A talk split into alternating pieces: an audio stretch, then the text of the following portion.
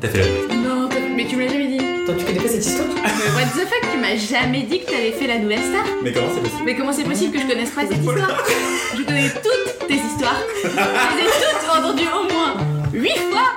Et celle-là, tu me l'as jamais racontée. Bienvenue, vous écoutez Entre nos lèvres, un podcast qui raconte les vraies histoires autour de la sexualité, mais pas que. Nous sommes Céline et Margot, et aujourd'hui nous accueillons un nouvel invité, Anthony.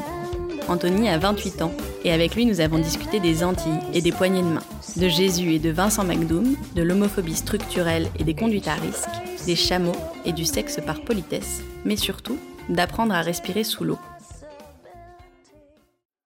Avant de commencer l'épisode, nous tenions juste à vous avertir que celui-ci racontera une expérience traumatisante et pourrait être difficile à entendre pour une jeune auditrice ou un jeune auditeur, ou pour une personne, comme Anthony, victime de viol. Si tel est votre cas, peut-être vaudrait-il mieux patienter jusqu'au prochain épisode, ou l'écouter à un autre moment quand vous serez préparé. Pour les autres, on vous souhaite une belle écoute. C'est parti. Alors, est-ce que ça te plaît d'être un homme ? Bah, vaste question. Je pense que je suis pas heureux d'être un homme. Je n'oserais pas dire que je suis une personne non-binaire, mais ça m'interroge en tout cas, ça me questionne énormément. Et je pense que toute ma vie, depuis mon enfance, j'ai beaucoup réfléchi à ça. Je me posais des questions sur ma sexualité, sur mon identité de genre, sur mon expression de genre. Je me demandais si j'étais suffisamment viril. Mais à force d'y réfléchir, je me suis construit entre ces interrogations-là. Et je sais pas, genre, j'ai arrêté de vouloir surnager et j'ai plongé en fait la tête la première, et je crois que j'ai appris à respirer sous l'eau et que maintenant je trouve ça magnifique, ces profondeurs, c'est vaste, c'est merveilleux. C'était quoi pour toi la masculinité? C'était quelque chose d'étroit et d'ennuyeux. Très jeune, j'ai compris que j'y correspondais pas en fait, donc j'ai arrêté de lutter au fur et à mesure que je grandissais, tout en sachant que la féminité m'était interdite par la société.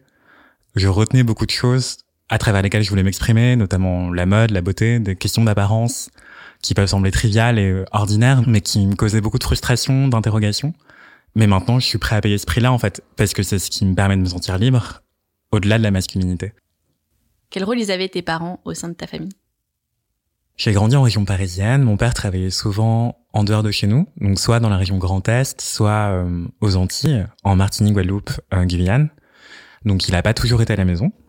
Et ma mère gérait le foyer comme si on était une famille monoparentale, ce qui était le cas, littéralement. Ils n'étaient pas séparés, sentimentalement, mais géographiquement, on l'a toujours été. Et j'ai grandi avec ce modèle-là, et par exemple, je crois que c'est dans le film Police de Maïwenn, où deux parents ont des enfants, mais vivent dans des appartements différents, et ça avait choqué les amis avec qui j'avais vu ce film, et moi, je trouvais ça tout à fait normal. Je me disais, mais si j'ai le choix, je le ferais aussi. Ça coûte très cher, mais en vrai, il y a plein de gens qui voudraient ne pas vivre ensemble sous le même toit. C'est juste que, par économie, on le fait, quoi. J'ai toujours trouvé que c'était un modèle possible et que ça leur réussissait jusque-là. Et moi, j'en ai pas souffert en tant qu'enfant, je pense. Et c'était comme ça, quoi. Ma mère, son surnom, c'est l'état-major. Parce qu'elle est très autoritaire. Elle est prof, en plus de ça, donc ça va ensemble. Et mon père, il était là, il venait une fois par semaine quand c'était en France hexagonale. Sinon, on se voyait une fois par mois quand il venait dans l'hexagone depuis les Antilles. C'est marrant parce que quand j'y repense, c'est un homme qui n'est pas dans un cliché de virilité attendu. C'est un homme qui est assez grand, assez mince, qui prend énormément soin de lui, qui passait autant de temps que ma mère dans la salle de bain, qui est fan de cosmétiques et de skincare, qui est très soigné et précieux. Et pour moi, c'était normal. Et j'ai aussi l'impression, mais ça c'est peut-être juste une impression, qu'aux Antilles, la masculinité est beaucoup plus féminine que dans l'Hexagone, que les hommes prennent assez soin d'eux. Ouais, il y a presque un côté troubadour, en fait, d'amour courtois, qui m'amuse toujours beaucoup. Donc, c'était des rôles assez partagés, mais pas comme on l'entend, quoi. Même si tu le voyais peu, t'étais quand même assez proche de ton père? On n'est pas très famille dans ma famille. On n'est pas très affectueux, on n'est pas très démonstratif. J'ai jamais vu mes parents s'embrasser, par exemple. Je ne me rappelle pas de câlins. Mais je ne pense pas en avoir manqué, consciemment en tout cas. Je pense que, a posteriori, ou en regardant d'autres familles, je me rendais compte qu'on était très différents. Par exemple, très très peu de fois, j'avais le droit d'aller dormir chez des amis. Et quand je les voyais se faire des câlins, j'étais choquée. Ça n'arrivait jamais dans mon foyer. Mais j'en ai pas souffert, quoi. Ça m'a pas manqué, justement. Je trouvais les autres trop bizarres. Quand tu parlais de masculinité, on avait l'impression qu'il y avait un carcan duquel t'es sorti en t'émancipant et en grandissant. Ce carcan, il était aussi présent par le biais de ta famille. Je pense que j'ai une famille assez conservatrice, assez croyante, chrétienne, catholique. Je faisais du cathé depuis que je suis au CP jusqu'à la troisième. J'ai arrêté au moment de la confirmation en me disant non mais c'est bon, j'étais là juste pour les cadeaux. Mais je savais que c'était pas normal en fait. Enfin, à l'église, je mettais Jésus, j'avoue. Mais pourquoi j'ai dit ça? C'était trop bien. Moi, je l'aime, cette phrase. À l'église, je mettais Jésus, j'avoue. Bah, c'est quand même vachement homoérotique quand on y pense. L'art chrétien, c'est plein de mecs. Enfin, même Saint-Sébastien, je crois, qui est planté de flèches comme ça. C'est un symbole homoérotique très puissant que plein de mecs gays connaissent très bien.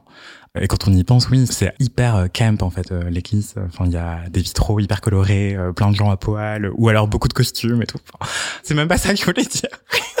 Mais donc, oui, j'ai grandi dans une famille croyante, catholique, assez conservatrice. Ma sœur était Captain Scout. J'avais une grande sœur et un petit frère. Je me suis toujours sentie entre les deux. Je suis l'enfant du milieu. Mon petit frère correspond parfaitement aux critères de la masculinité. Et c'est marrant parce que pendant longtemps, j'avais pas compris la blague dans le titre « Les garçons et Guillaume à table ». Mais parce qu'en fait, moi aussi, c'était pareil, en fait. Quand il y avait mes cousins, qui sont beaucoup de garçons, quand on nous appelait, c'était « Les garçons et Anthony ». Même, je pense que mes parents me voyaient pas tellement comme un garçon. À mesure que je grandissais, ils se posaient des questions peut-être, je sais pas, mais je sentais que je clochais, quoi. Mais ce carcan-là, je dirais pas que c'est ma famille qui me l'a imposé, je pense que c'est moi qui l'ai vécu comme tel. Je les considère pas comme responsables. Je pense juste que c'est moi qui était pas hyper en phase, alignée en tout cas avec le genre qui m'avait été assigné à la naissance. Mais en tout cas, ce que je sais, c'est que ma mère ne voulait pas de moi au moment où elle m'a eu. On en a discuté un jour et elle m'avait fait comprendre que j'étais un accident de stérilet. Je crois que j'étais en primaire quand elle m'a fait comprendre ça. Et après, j'étais vraiment un enfant hyper curieux, hyper fouine, qui posait des questions beaucoup trop adultes. Je me suis toujours posé la question de savoir si le fait qu'il n'était pas un enfant désiré à ce moment-là avait joué sur mon éducation, sur l'amour qu'il pouvait me porter et sur les carences affectives dont j'aurais pu souffrir. Mais oui, je me suis posé la question assez tôt, ouais. Et mais vraiment, depuis tout petit, j'avais des angoisses d'enfant, mais absurdes, où je rêvais qu'ils m'abandonnaient, ou bien je faisais des cauchemars par rapport au fait qu'ils allaient mourir, des choses comme ça. Et j'étais un enfant extrêmement mélancolique, et je me rappelle avoir pleuré en lisant Rémi sans famille quand j'avais 7 ans et tout. Tout le monde pleure en lisant Rémi sans famille, c'est horrible. Ouais, non mais ça m'a traumatisé. T'arrivais à en parler à tes parents de ces angoisses? Ouais, mais c'était pas très bien reçu, je pense qu'ils se disaient juste que j'étais un enfant qui se posait trop de questions. J'allais souvent dormir avec ma sœur parce que je cauchemardais beaucoup trop. Mais oui, j'en parlais parfois. À quel âge est-ce que t'as découvert l'existence de la sexualité? Je me souviendrai toujours de cette scène. En gros, dans le salon familial avec ma mère, ma sœur et mon petit frère, peut-être qu'il était là, je me rappelle plus trop. Ils nous regardaient Dr. Quinn. Et il y a un moment, une scène d'amour où... Avec Soli. Avec Soli. Où je me rappelle avoir eu une réaction et demander à ma mère, mais maman, pourquoi mon zizi durcit? Je me rappelle plus de ce qu'elle a dit. Je crois que j'avais compris que c'était pas normal parce qu'elle m'expliquait que c'est parce que Dr. Mike était joli. Mais en fait, moi, c'était Soli que je trouvais beau. Du coup, je me suis dit, oula, il y a un problème. Mais ouais, c'est comme ça que j'ai compris ce que c'était que la sexualité, ce que ça pouvait susciter. C'est de là que vient mon tropisme pour les mecs un peu artistes, bobos, avec les cheveux longs, un peu marginaux, quoi. Je suis un peu foutu depuis, mais... Mais donc ouais, pour moi c'était ça la sexualité, enfin mon premier souvenir de la sexualité. Quelques années après, pendant que j'étais en primaire, elle m'a offert le livre de Titeuf, le guide du zizi sexuel, le fameux avec les pages où il y a un trou dedans pour comprendre ce que c'est que la pénétration. Et ça répondait à beaucoup de mes questions. Je crois qu'elle m'a aussi offert à nouveau un livre autour de ça, des années après, parce que j'avais eu des pollutions nocturnes, enfin je crois que c'était expliqué comme ça dans le livre, mais en gros quand tu dors, et que t'es un homme cisgenre, tu peux éjaculer dans ton sommeil, en fait. Ça arrive à plein de mecs, mais aussi dans l'enfance. Et moi, j'en avais, en fait. J'en ai encore, j'en ai souvent. J'ai une vie érotique dans mes rêves assez bien remplie. Et je crois qu'elle avait dû découvrir dans mes pyjamas des choses, quoi. Et je crois qu'elle avait ouvert le livre à cette page-là pour que je comprenne. Enfin, parce que moi-même, j'avais honte, en fait. Genre, je ne comprenais pas ce que c'était. Je me disais, mon Dieu, mais qu'est-ce que c'est? Enfin, c'est grave. Et puis, c'est peut-être dégueu. Donc, voilà. Mais oui, je pense qu'elle avait de bonnes réactions parce que elle m'a donné les ressources pour que je comprenne. Elle a répondu aux questions quand elle le pouvait. Et si ça la gênait trop, elle m'offrait un livre sur le sujet. Donc, je trouve ça assez exemplaire. C'était quoi pour toi faire l'amour à l'époque? C'était Soli et Dr. Mike. Oui, c'était le résultat de personnes qui s'aiment, qui se font de la tendresse en fait quelque part, qui se donnent de la tendresse mutuellement. C'était quelque chose qui me donnait envie, c'était quelque chose que je voyais dans les films, dans les séries, que je voyais pas trop chez moi. J'avais complètement séparé l'idée de sexualité et l'amour. C'était vraiment un truc de fiction Tu fantasmais quoi du coup ? Bah, en fait, je vais parler que de séries, j'ai l'impression, mais je regardais des dessins animés. Je me rappelle très bien des super nanas. Il y avait un méchant qui s'appelle Him, qui ressemblait un peu au diable avec des grosses pinces rouges, du rouge à lèvres et des talons. Et j'avais l'impression que c'était moi, parce qu'il avait la même dégaine que moi quelque part. Quand j'étais petit, j'étais très très mince, très très fluet. Et je me disais, ouais, mais en fait, lui, c'est le méchant, c'est pas bien en fait. Et même dans les dessins animés de Disney, parfois je me retrouvais dans le méchant. Les antagonistes étaient codés de manière queer. Souvent, les hommes étaient présentés comme étant émaciés, avec des ongles longs. C'était aussi mêlé avec une imagerie antisémite, dans bien des cas. Donc, le nez crochu, des ongles longs, du maquillage, et une voix assez féminine. Et donc, le méchant dans Le Roi Lion était codé de manière queer. Et dans Aladdin, c'était une caricature à la fois queer et antisémite. Même Ursula, elle était inspirée par une drag queen américaine. Mais en vrai, je les aimais trop. Et je me disais, ah, mais moi, je suis le paria, en fait. Le marginal qu'on tue à la fin ou qu'on a envie de tuer, Et donc, ça me mettait assez mal à l'aise. Et après, en devenant ado, je regardais d'autres séries comme Charmed, qui avait mon éducation sentimentale, ou Veronica Mars, que j'ai adoré. Mais vers la fin de l'adolescence, quand j'étais peut-être au lycée, j'ai découvert la série Queer as Folk, où il y a une bande d'amis gays aux États-Unis qui s'éclate dans les quartiers gays, les clubs gays, qui a une vie en fait sentimentale, amoureuse, familiale, sexuelle, hyper riche et hyper diversifiée parce qu'il y avait plusieurs modèles possibles là-dedans et c'était une déflagration. Enfin, d'un coup, j'ai découvert que en fait non, on m'avait juste caché ce monde qui existe aussi et que je pouvais trouver des gens comme moi, avoir des amis comme moi, avoir des petits amis, des histoires d'amour en fait, et que c'était pas juste un truc glauque ou de méchants, ou de gens qu'on a envie de tuer à la fin pour sauver le monde, Et on avait le droit au bonheur aussi, à l'amour. C'est que quand t'as regardé Queer as Folk que t'as eu des représentations de l'homosexualité ? T'en avais pas autour de toi ? Il y avait personne ? Si. Parce que même au collège, dans le harcèlement que j'ai subi, mon surnom c'était Vincent McDoom, qui était un personnage de télé-réalité, qui était présenté comme un travesti, noir de Sainte-Lucie, une île voisine de la Martinique, qui était beaucoup moqué en fait. Il y avait plusieurs émissions autour de lui et de ce personnage qui était caricaturé.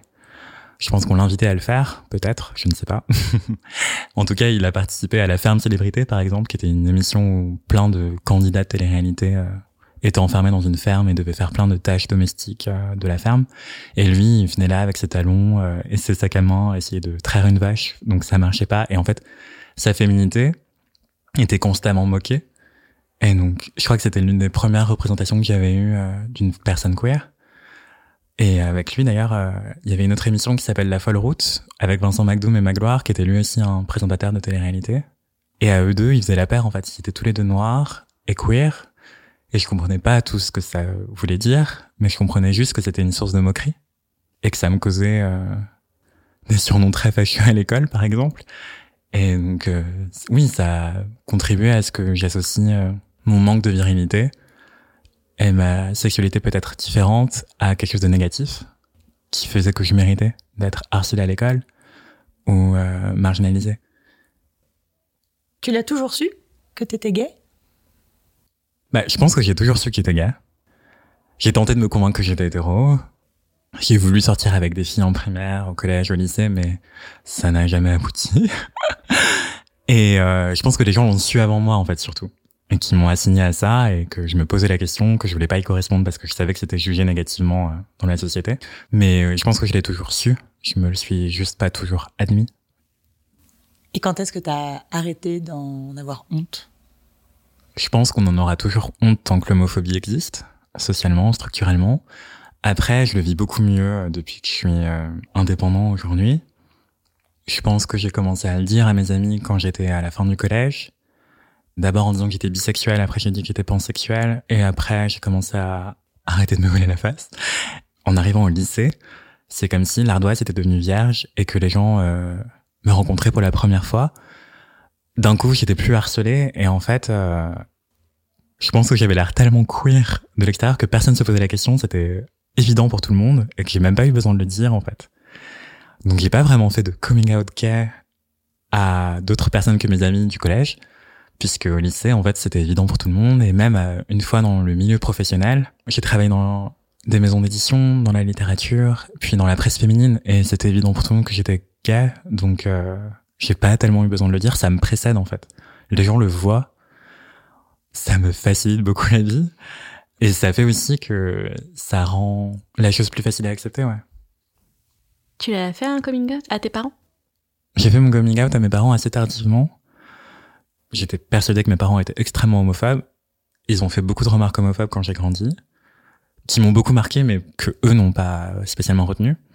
Des remarques d'une homophobie ordinaire, c'était à chaque fois que ça parlait d'homosexualité à la télévision, au JT par exemple, des insultes par rapport à « mais qu'est-ce qui nous embête avec leur volonté d'avoir tel droit ?» ou bien « mon Dieu, mais ils ont l'air vraiment dépravés » quand c'était des reportages sur la Pride par exemple. Au moment du mariage pour tous, c'était énormément de remarques aussi. Et avant ça, c'était aussi la télé-réalité. Encore, enfin, j'y avais jamais réfléchi, mais la télé occupe une place centrale dans les échanges que j'ai pu avoir avec mes parents, dans ma famille, parce que ça me permettait d'avoir accès à ce qu'ils pensaient du reste de la société, de manière sans filtre, parce que c'était détendu en fait. Quand ils regardaient le JT, ils n'allaient pas dire « Ouh là là, voilà ce que nous pensons de la politique d'Erdogan », mais face à la télé-réalité, ils pouvaient dire « Oh là là, bah, voilà ce qu'on pense en fait des homosexuels, ou des personnes qui se travestissent, ou des personnes transgenres ». Et je crois que la première fois que ma mère a dit quelque chose de positif sur quelqu'un d'homosexuel, c'était Benoît dans Secret Story. Quand il a gagné, elle disait « Ah oui, lui je l'aime bien ». Et en fait, mine de rien, ça m'avait fait un bien fou. Je me suis dit « Ah mais en fait, elle est capable d'éprouver du respect et peut-être même de l'acceptation face à quelqu'un comme ça ». Mais quand j'ai fait mon coming out, elle m'a dit « Oui, effectivement, je t'ai fait plein de remarques, c'est vrai ». Elle s'est pas excusée, mais elle l'a reconnu, et c'était déjà beaucoup. Je voulais pas le faire à ce moment-là, je vivais encore sous son toit, j'étais en couple avec un garçon depuis 1 an, et ça se passait mal, je faisais une crise d'angoisse dans ma chambre, elle est rentrée dans ma chambre, elle m'a demandé qu'est-ce qui se passait, je lui ai dit « Est-ce que tu veux vraiment savoir ?» Elle m'a dit « Oui, je veux savoir ». Et comme c'est l'état-major, j'ai fini par lâcher le morceau. Et ça a duré vraiment une fraction de seconde, en fait. Elle m'a dit « Ah, c'est ça !» Elle est partie de la pièce, c'était assez aride. Après, elle est revenue en disant « Est-ce que tu te protèges ?» J'ai dit « Bah oui !» Et après, elle est repartie. Et après, je crois qu'elle est repassée en disant « Il mérite sûrement pas que tu pleures ». Et après, elle est repartie. Et c'était tout. Donc, je pense que c'est pas propre à ma sexualité, à mon homosexualité. Je pense que c'est ma famille qui est comme ça. On est très, très pudique. Et après ça, mon père, je l'ai fait encore beaucoup plus tard. Je l'ai fait il y a peut-être 2 ans. C'est absurde, hein, parce que, enfin, encore une fois, enfin, dans un podcast, ça se voit pas forcément, mais j'ai une expression du genre assez flamboyante. Je suis journaliste et en tant que pigiste, je suis amené à écrire pour différents médias. En l'occurrence, ça faisait 2 ans que j'écrivais pour Tétu, mais j'écrivais aussi au Madame Figaro sur la mode, au Gradia sur la mode et d'autres médias. Et donc, il y avait plein de signaux énormes qu'il a jamais vraiment considérés, en tout cas, dont il m'a jamais fait part. Et un soir, il allait repartir en Martinique le lendemain. Et dans mon côté dramatique, je le croise à 1h du matin dans la cuisine en train de se faire une tisane. Et on parle de je ne sais trop quoi. Et il me pose une question par rapport à la famille en général et comment est-ce qu'on doit venir en aide aux gens. Et j'en profite. Je me dis, ah, bah, peut-être que c'est ça le bon moment. Et je lui ai dit, et il m'a juste dit, d'accord, ça change rien pour moi. Et il m'a serré la main. Oh, la pudeur, c'est trop mignon, genre. Mais encore une fois, oui, je pense que c'est à son image et je m'attendais pas à ce qu'il me prenne dans ses bras, à aucune effusion de larmes. Je pense que ça aurait été encore plus gênant, en fait, parce que ça aurait pas été lui.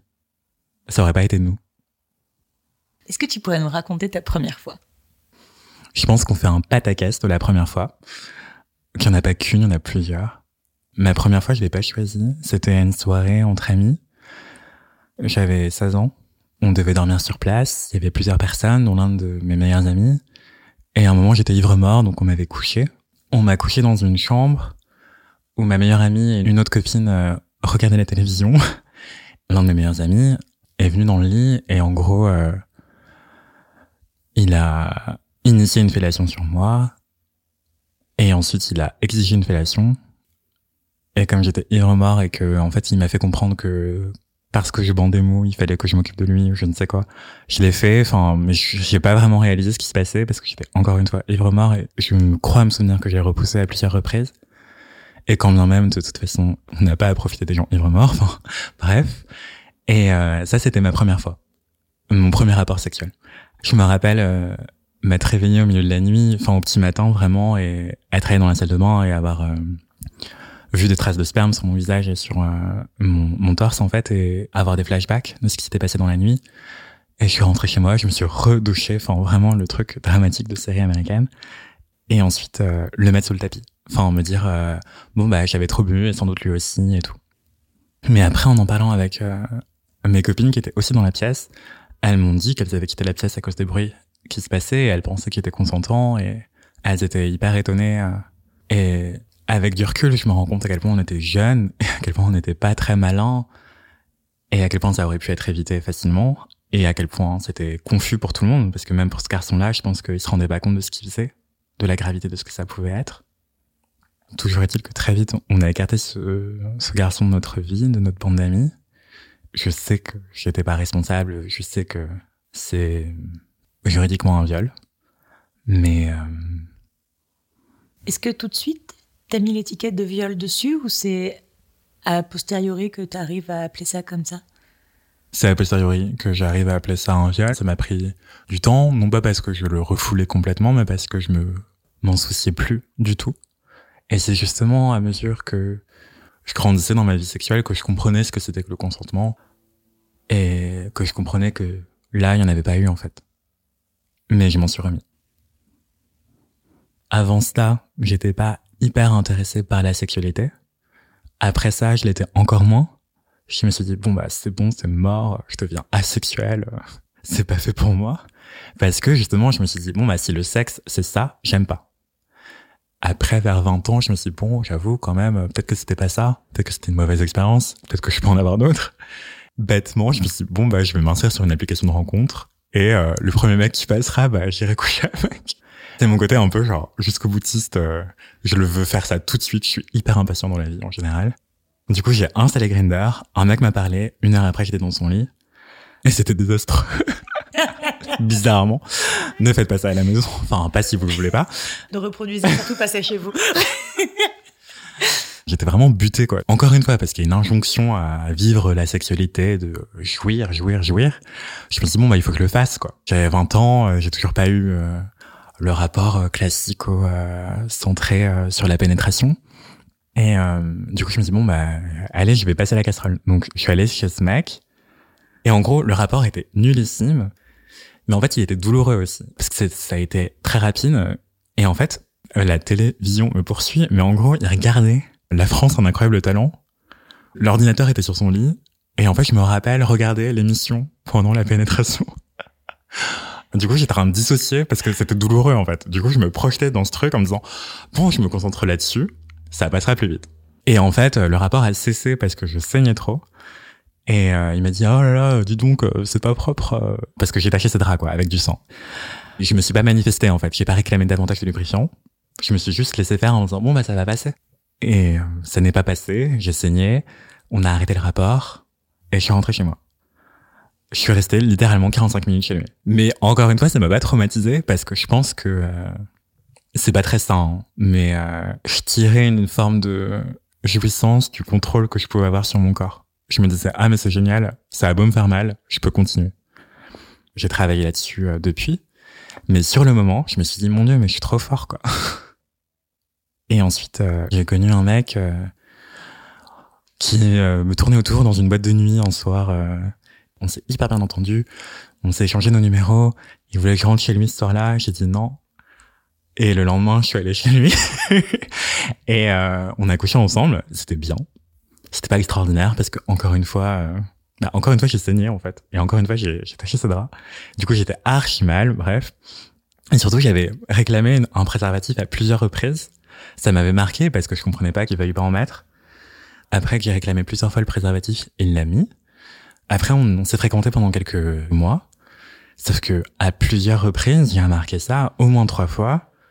À des moments où on changeait de position, il retirait le préservatif. À chaque fois je l'engueulais. Et il me disait non mais que ça le gênait, soi-disant, je sais pas quoi et tout, donc vous connaissez la chanson. Mais je me souviens que ça le regarde en fait, mais moi je veux être responsable de ma sexualité, donc je suis allé faire un dépistage pour ma sexualité, pour ma santé sexuelle. Et en fait, l'infirmière m'a engueulée. Mais je pense qu'elle a senti à quel point j'étais genre naïf, impressionnable, que je débutais. Elle a peut-être dû se dire, bon, bah lui, je vais le marquer un bon coup, comme ça, il va faire encore plus attention et au moins, il sera prudent, quoi. Je me rappelle plus exactement, mais elle m'a dit que j'étais irresponsable, que c'était à moi d'exiger le préservatif, qu'il n'y avait pas besoin d'être poli, ou alors que je devais partir si jamais il refusait. Mais surtout que retirer le préservatif pendant un rapport, c'est considéré comme un viol maintenant. Juridiquement, c'est considéré comme un viol. Il y a 4 acceptations pour le viol. La surprise, la violence, la menace ou la contrainte, je crois. Et effectivement, retirer le préservatif, c'est un viol par surprise, juridiquement. Après, c'est juste que c'est compliqué à démontrer. Et on sait comment les viols sont très très peu punis en France par la justice actuellement. Donc j'ai jamais essayé de faire quoi que ce soit par rapport à ça. Et surtout à l'époque, je savais pas ce que c'était un viol juridiquement. Et que j'avais pas l'impression d'avoir été violée sur le coup. J'avais juste eu l'impression qu'il avait été responsable et que ça engageait notre santé sexuelle à nous tous les deux et qu'il craignait qu'il se ferait mieux de le plaquer. Ce que j'ai fini par faire. Et après ça, il y a eu la vraie première fois, à mes yeux, celle qui compte dans mon cœur, en fait, enfin, et dans ma tête, surtout. Bah, c'est avec mon premier amour, en fait. Je devais avoir 22 ans. On s'est fréquentés pendant 2 semaines, mais vraiment, mais c'était là, une comédie romantique, l'histoire. Des dates dans des musées, trop beaux, trop mignons, des vernissages, tout machin, à s'embrasser dans des galeries. Et on a fini par coucher ensemble entre 2 expos, chez lui, dans un lit. Ça s'est très bien passé. Je crois que c'est l'un des premiers rapports sexuels où j'ai pas saigné. L'un des premiers rapports sexuels où j'ai pris mon pied, en fait.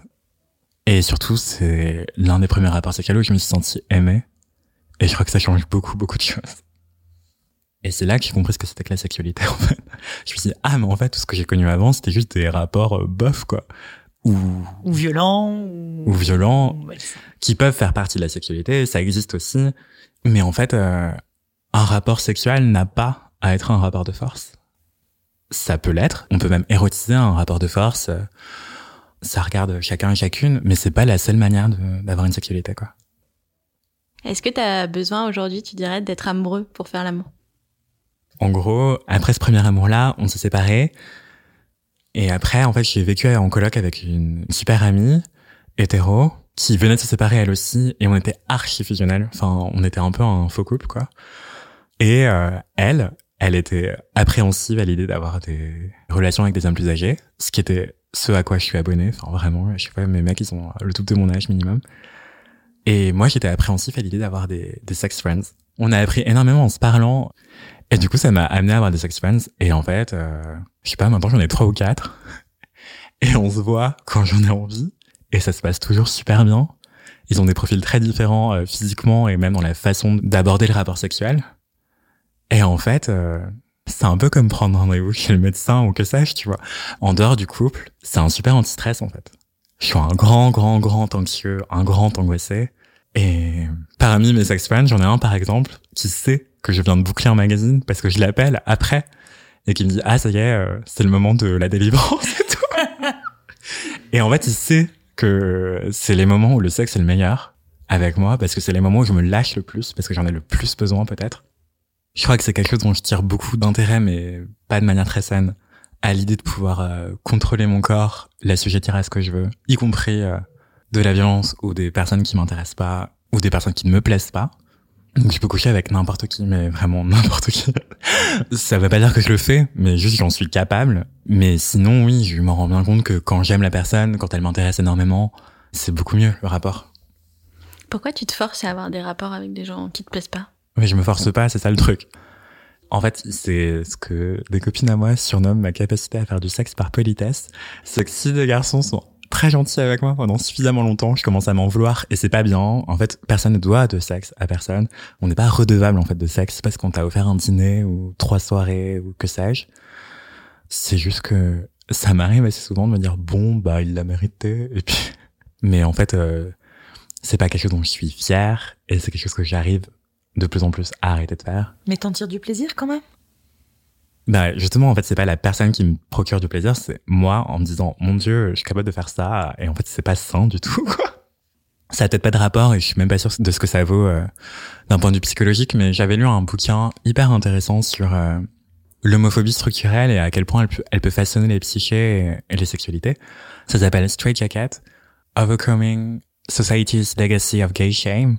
Donc en gros, Straight Jacket, c'est un jeu de mots entre une camisole de force et la veste de l'hétérosexualité, donc l'apparence de l'hétérosexualité. Et comment est-ce que la communauté gay, à vouloir surmonter, dépasser l'homophobie structurelle de la société et la honte d'être gay, et ben cette communauté gay peut avoir des conduites à risque. Elle est beaucoup plus sujette à des problèmes d'addiction comme l'alcoolisme, la drogue, à avoir une sexualité violente parfois, et à d'autres problèmes, aux problèmes d'anxiété, de dépression, aux tentatives de suicide. En gros, le fait que on découvre notre sexualité dans un environnement qui est homophobe fait que on passe de l'idée de croire que l'homosexualité est un fléau, qu'on va mourir, que c'est stigmatisable, que c'est grave, et ça a été psychiatrisé pendant très longtemps et condamné pendant très longtemps, à l'idée, une fois adulte, que en fait non, c'est bon, vous avez le droit de l'être, juste c'était une blague, haha. Et puis de toute façon, maintenant c'est plus interdit par la loi, ni considéré comme une maladie, donc allez-y, vivez votre vie, mais faites-le cacher, s'il vous plaît quand même. Et ben en fait, passer de la restriction totale à buffet à volonté, déjà ça limite la possibilité de se modérer, d'une part, et d'autre part, avant même d'avoir une sexualité active, bah c'est un peu comme grandir enfermé dans un placard. C'est pas pour rien qu'on parle de coming out et d'être enfermé dans le closet, dans le placard avant, en anglais. Bah en fait, quand t'es enfermé dans un placard toute ta vie, tu peux développer une forme de PTSD, de syndrome de stress post-traumatique. Et donc tout ça c'est lié en fait. C'est passer de l'homophobie la plus totale à tu peux être homosexuel, mais la société reste homophobe. Donc tu continues à avoir honte d'être homosexuel, ou combien même tu dépasserais cette honte, la société, elle l'a pas dépassée, elle va te le faire payer. Eh ben ça complique beaucoup de choses.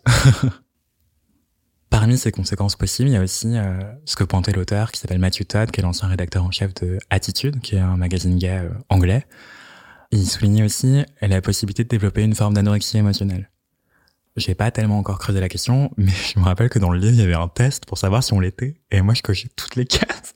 Et c'est quelque chose qui a résonné avec beaucoup de choses qu'on m'a reproché dans ma vie. C'est mon côté frigo. C'est le surnom que m'a donné mon ex.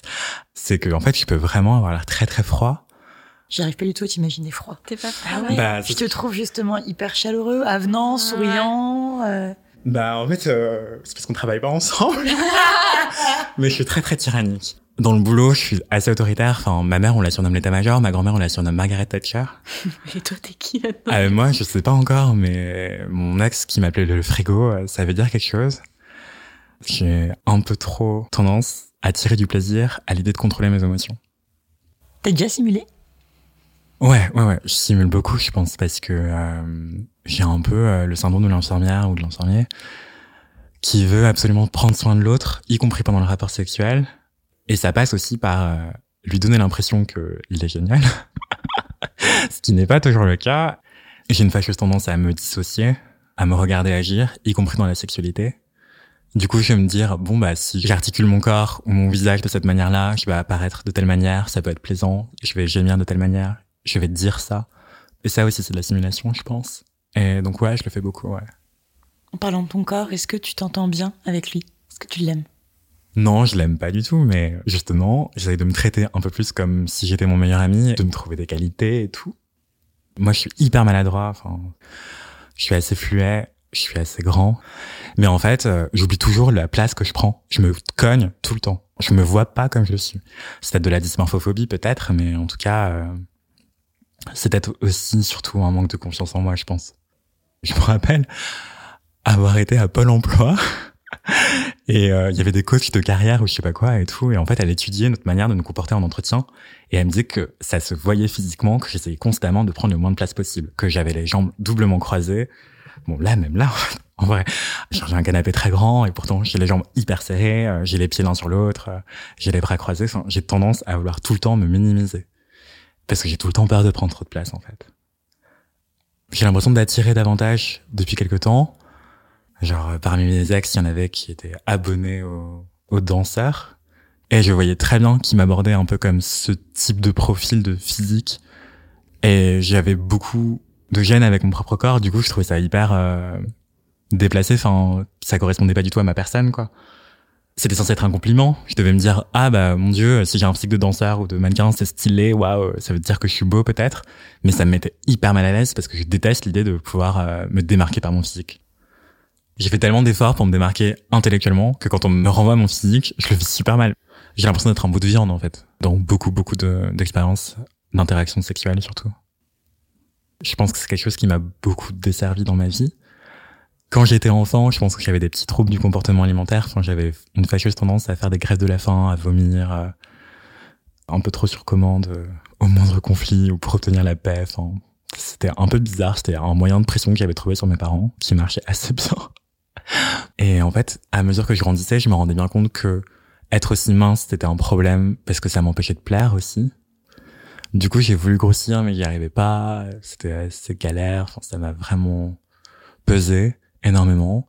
Après, quand je suis sortie avec mon premier amour, j'ai pris beaucoup de poids tout de suite. C'est un peu les kilos de l'amour. Et je me trouvais beaucoup mieux, en fait. Je me sentais beaucoup mieux dans ma peau. Mais c'était, encore une fois, peut-être un peu trop dépendant du regard de l'autre. Parce que lui aussi me trouvait plus beau comme ça. Je fais attention parce que je sais très bien que la seconde où je vis seule, j'ai un peu tendance à me laisser mourir de faim. Et à trouver ça kiffant. Là, je recommence à grossir et à me sentir mieux dans mon corps. Et c'est détaché du regard des autres maintenant. Je pense que je suis plus autonome dans mon rapport à mon corps, dans mon appréciation de mon corps. C'est à quel moment alors que tu te sens le plus à l'aise avec ton corps ? De manière très très concrète, après avoir bu 1 litre de thé le matin, puis un café, puis avoir fait du sport, puis avoir pris une douche très chaude, là ça décongestionne complètement mon visage et là je me trouve beau. Sinon, hormis cette configuration hyper rare, jamais. Aujourd'hui, qu'est-ce que t'attends de ton partenaire ? Ce que j'adore le plus chez les personnes qui m'intéressent amoureusement, sentimentalement ou même sexuellement, c'est la passion. Enfin, je suis vraiment fasciné, voire excité par les gens passionnés par ce qu'ils font.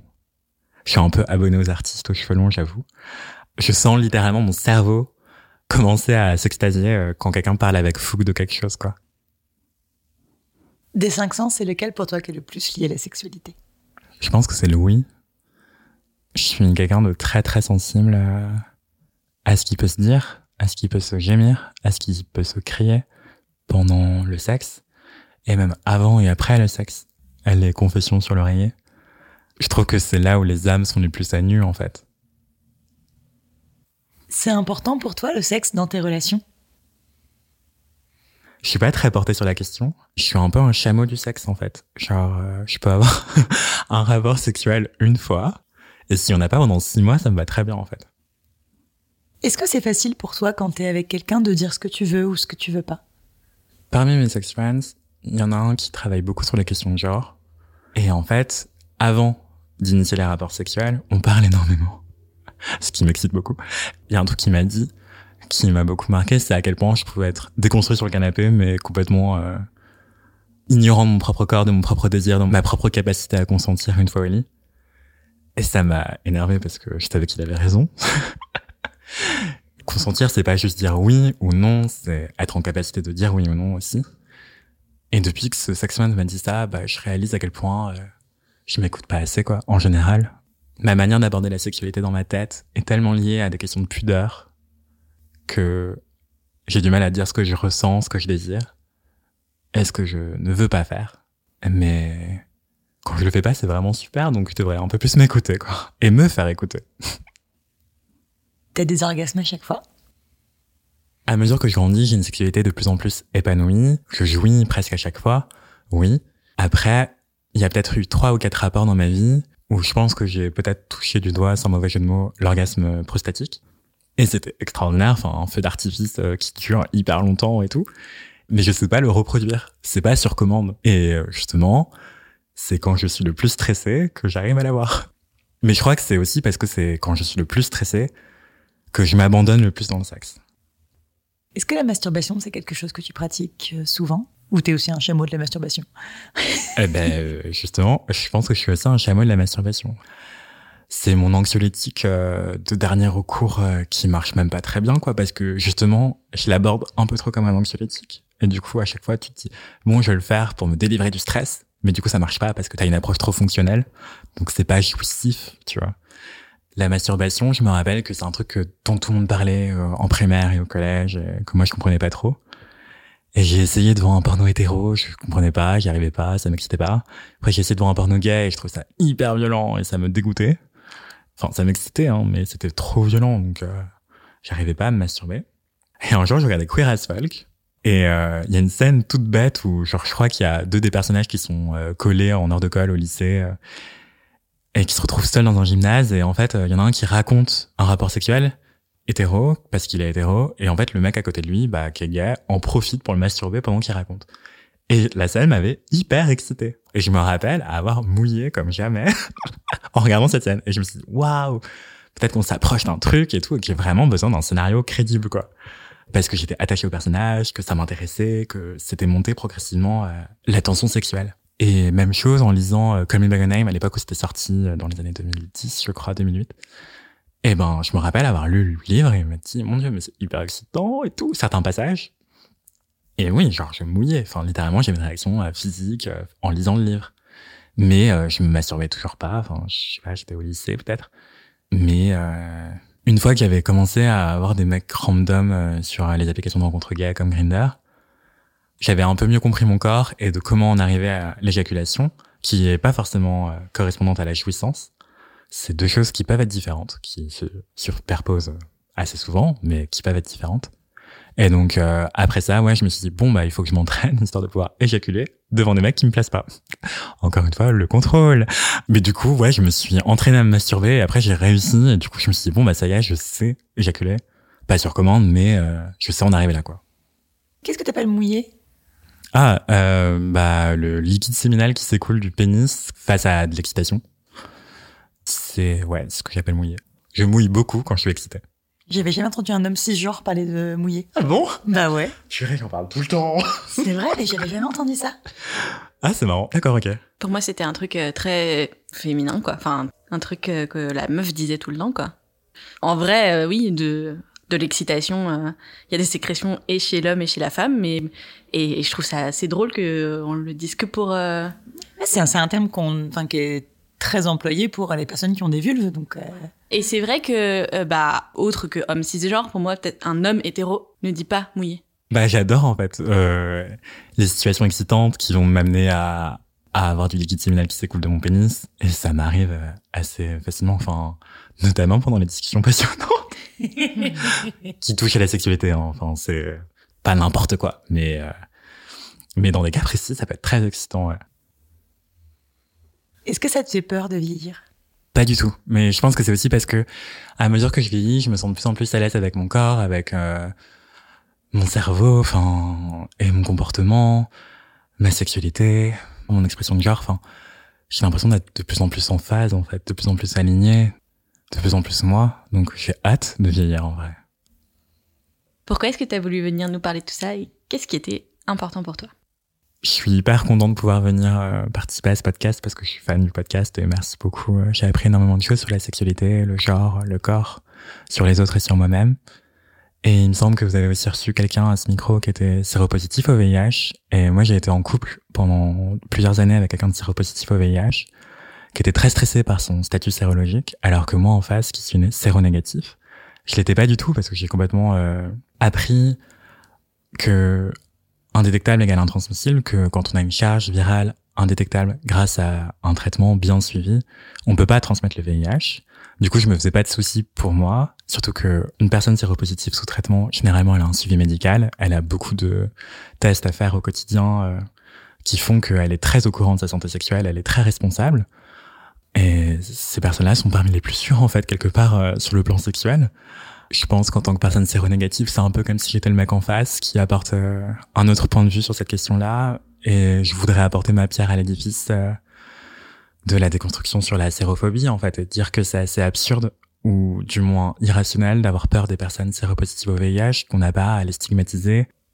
Et en fait, ce livre, Straight Jacket, ça me fait aussi penser à Me Too Gay, enfin, le Me Too Gay qui est un hashtag qui a émergé sur Twitter à la suite de Me Too Inceste, Me Too Trans et Me Too initial, où plusieurs hommes gays et bisexuels ont raconté les violences sexuelles qu'ils ont pu subir dans leur vie, notamment dans leur enfance, parce qu'ils sont surreprésentés dans cette catégorie-là. Ben en fait, Straight Jacket, ça illustre aussi le fait que, en tant que personne subissant l'homophobie structurelle, on peut avoir tendance à intérioriser ces violences et à croire qu'on les mérite. Je pense que ce MeTooGay a ses spécificités, et, dont la première, c'est l'homophobie, qui fait que oui, on banalise peut-être davantage les violences sexuelles, et que c'est peut-être aussi pour ça que ça a un tel tabou, encore aujourd'hui, les violences sexuelles entre hommes.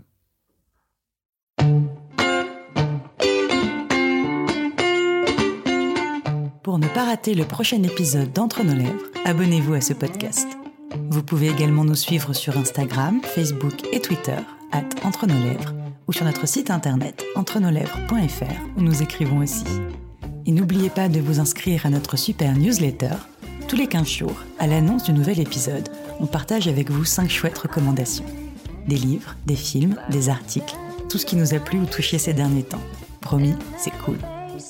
Ah oui, et puis le montage et le mixage de cet épisode ont été faits par Noémie Sudre et la musique du générique par Martin de Bauer. Allez, à dans 15 jours.